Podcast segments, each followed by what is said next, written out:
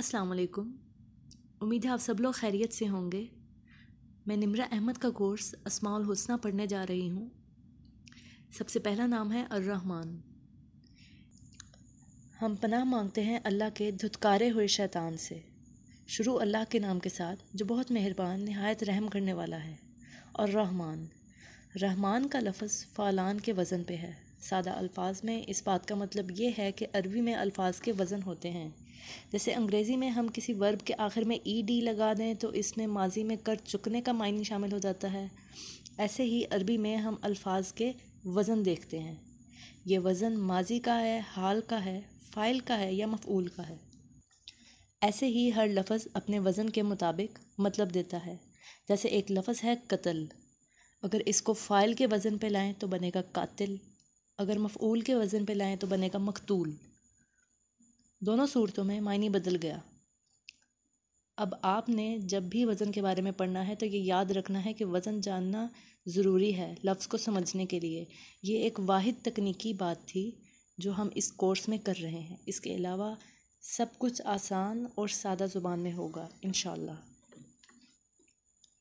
رحمان کا لفظ فعلان کے وزن پہ ہے، یہ مبالغے کا صیغہ ہے، یعنی بہت بہت زیادہ ہونے کا صیغہ۔ اس پہ اترنے والے الفاظ میں بہت زیادہ ہونے کا معنی پایا جاتا ہے۔ رحمان نکلا ہے رحم سے۔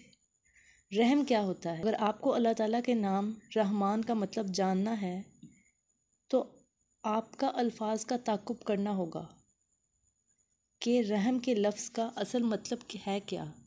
ہم رحم کا لفظ روزمرہ گفتگو میں استعمال کرتے ہیں، لیکن کیا ہم رحم کے اصل معنی سے واقف ہیں؟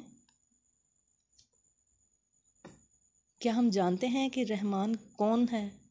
شاید نہیں، کیونکہ ہمارے پاس اللہ کو جاننے کا وقت ہی نہیں ہے۔ اس کورس میں ہم گناہ ثواب کی باتیں نہیں پڑھنے جا رہے، کیا حلال ہے کیا حرام ہے، کچھ بھی نہیں، نہ جنت نہ جہنم۔ اس کورس میں ہم صرف اللہ تعالیٰ کے بارے میں جانیں گے۔ ہمیں اللہ تعالیٰ کی ذات کو جاننا ہے تو اس کے ناموں کے معنی جاننے ہوں گے تاکہ ہمیں معلوم ہو سکے وہ ہے کون، وہ جس کے آگے ہم پانچ وقت جھکتے ہیں، پانچ دفعہ ایک دن میں جھکتے ہیں، وہ جس کو ہم اپنا مالک مانتے ہیں، وہ اصل میں ہے کون، جس سے ہم دعا مانگتے ہیں اور دعا قبول نہ ہونے پہ اس سے ناراض بھی ہو جاتے ہیں، وہ رب ہے کون۔ رحمان کا لفظ نکلا ہے رحم سے۔ رحم کہتے ہیں ماں کی کوکھ کو، وہاں جہاں ایک بچہ جنم لیتا ہے۔ بہن بھائیوں کو رحم کے رشتے اس لیے کہا جاتا ہے، ان کا آپس کا تعلق ماں کے رحم کے ایک ہونے سے بنا ہوتا ہے۔ اسی طرح رحم یہ معنی دینے اور ہمدردی دکھانے کو بھی کہتے ہیں۔ کسی کو چھوڑ دینا، سخت غصہ ہونے کے باوجود اس کو جانے دینا، معاف کر دینا، رحم اچھی قسمت اور نعمتوں کو بھی کہتے ہیں۔ ہم پہ رحم کرنا، اس کو بہت اچھی نعمتیں عطا کرنا۔ رحمان مبالغے کا صیغہ ہے، یعنی وہ ذات جس میں بہت بہت رحم پایا جاتا ہے، بہت زیادہ اور بہت نعمتیں عطا کرنے کی خوبی پائی جاتی ہے۔ رحمان وہ نام ہے جو ہمیشہ اللہ تعالیٰ کے لیے ہی آتا ہے۔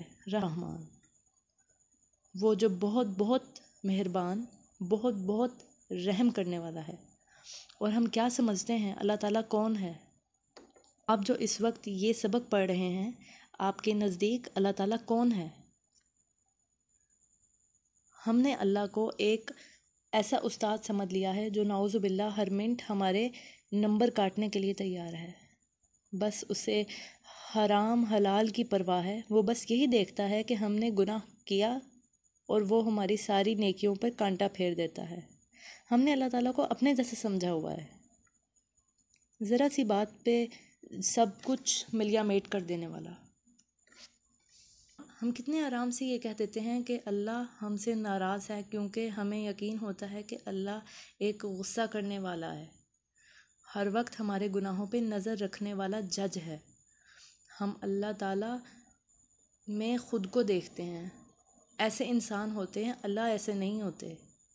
اللہ تعالیٰ کون ہے؟ اللہ تعالیٰ میرا اور آپ کا رب ہے، وہ جس کے اندر بہت بہت رحم ہے۔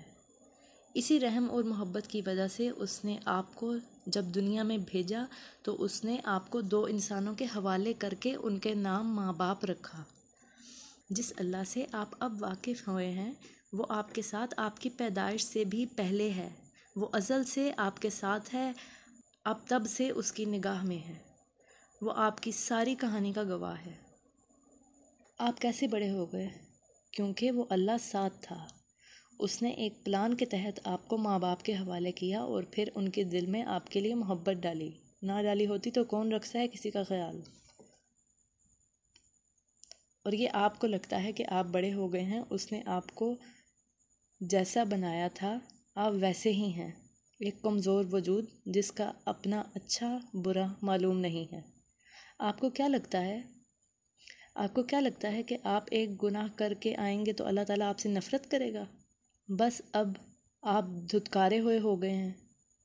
نہیں، آپ کا رب آپ سے نفرت نہیں کرتا، نہ اس نے آپ کو چھوڑ رکھا ہے۔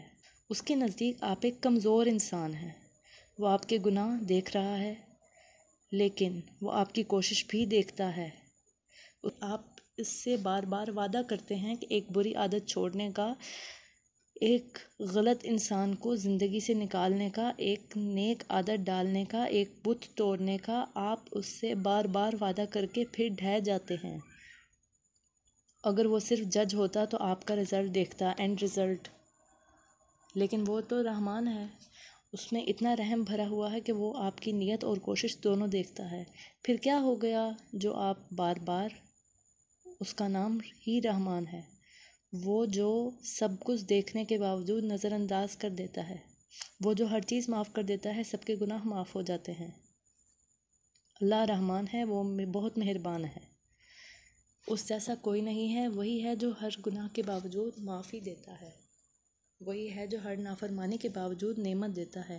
یہ شیطان ہے جو ہمیں ایک گناہ کے بعد کہتا ہے کہ چلو بھائی تم اللہ تعالیٰ کے بندوں کی لسٹ سے آؤٹ ہو گئے ہو، اب کیا کرو گے؟ روزے رکھ کے، نماز پڑھ کے، سب کچھ چھوڑ دو، اور آپ چھوڑ دیتے ہیں۔ کیوں؟ اللہ نے تو آپ نہیں کہا تھا کہ اب اس کے بندے نہیں رہے؟ اس نے تو نہیں دھتکارا آپ کو؟ کیا بجلی گری آپ پہ؟ کیا زمین پھٹ گئی؟